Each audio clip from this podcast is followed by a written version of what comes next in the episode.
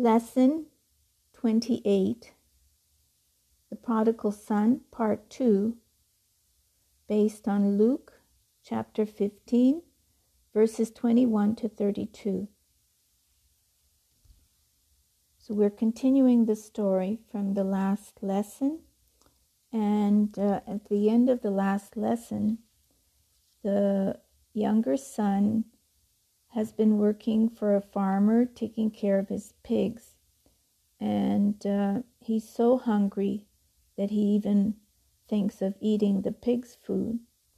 And then he decides that he will go home and ask to be a servant to his father. He realizes, he knows, that he doesn't deserve to be taken back as a son, but even the servants in his father's house eat better than he was in this faraway land. So here we are uh, in the second part. While the son was a long way off, his father saw him and felt love and compassion for him. He ran to him, threw his arms around him, and kissed him. The son said, Father, I have sinned against God and against you. I do not deserve to be called your son. Just let me be. But the father interrupted and said, Son, you're home now. The father turned to his servants and said, Quick, bring the best robe in the house and put it on him. Get a ring for his finger and sandals for his feet to wear. Kill the calf we have been fattening we must make a feast to celebrate. My son was dead and now has returned to life. He was lost, but now he is found. Meanwhile, the older son was working in the field.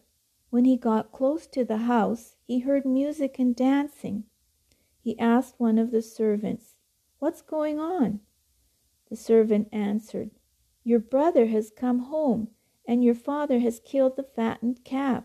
We are celebrating because of his safe return. The older son was angry. He wouldn't even come into the house.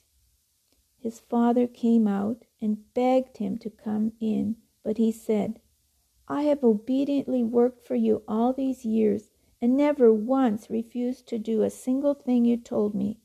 In all that time, you never once gave me even one young goat for a feast with my friends.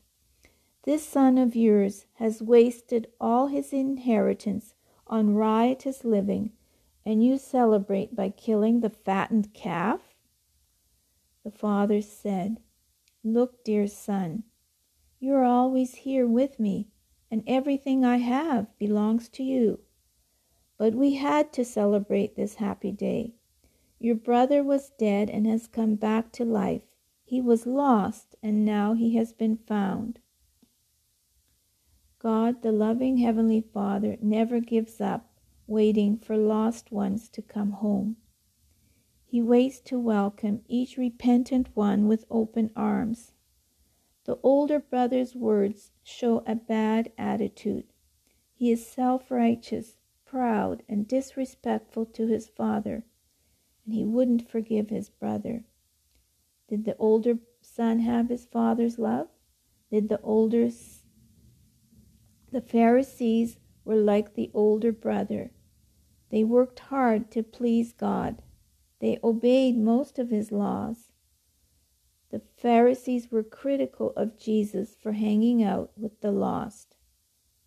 God's Father overflows with joy when anyone comes to him, and all heaven celebrates with him. As individuals, we might have some of the attitudes of the older brother. We might look down at addicts, dropouts, and depressed people.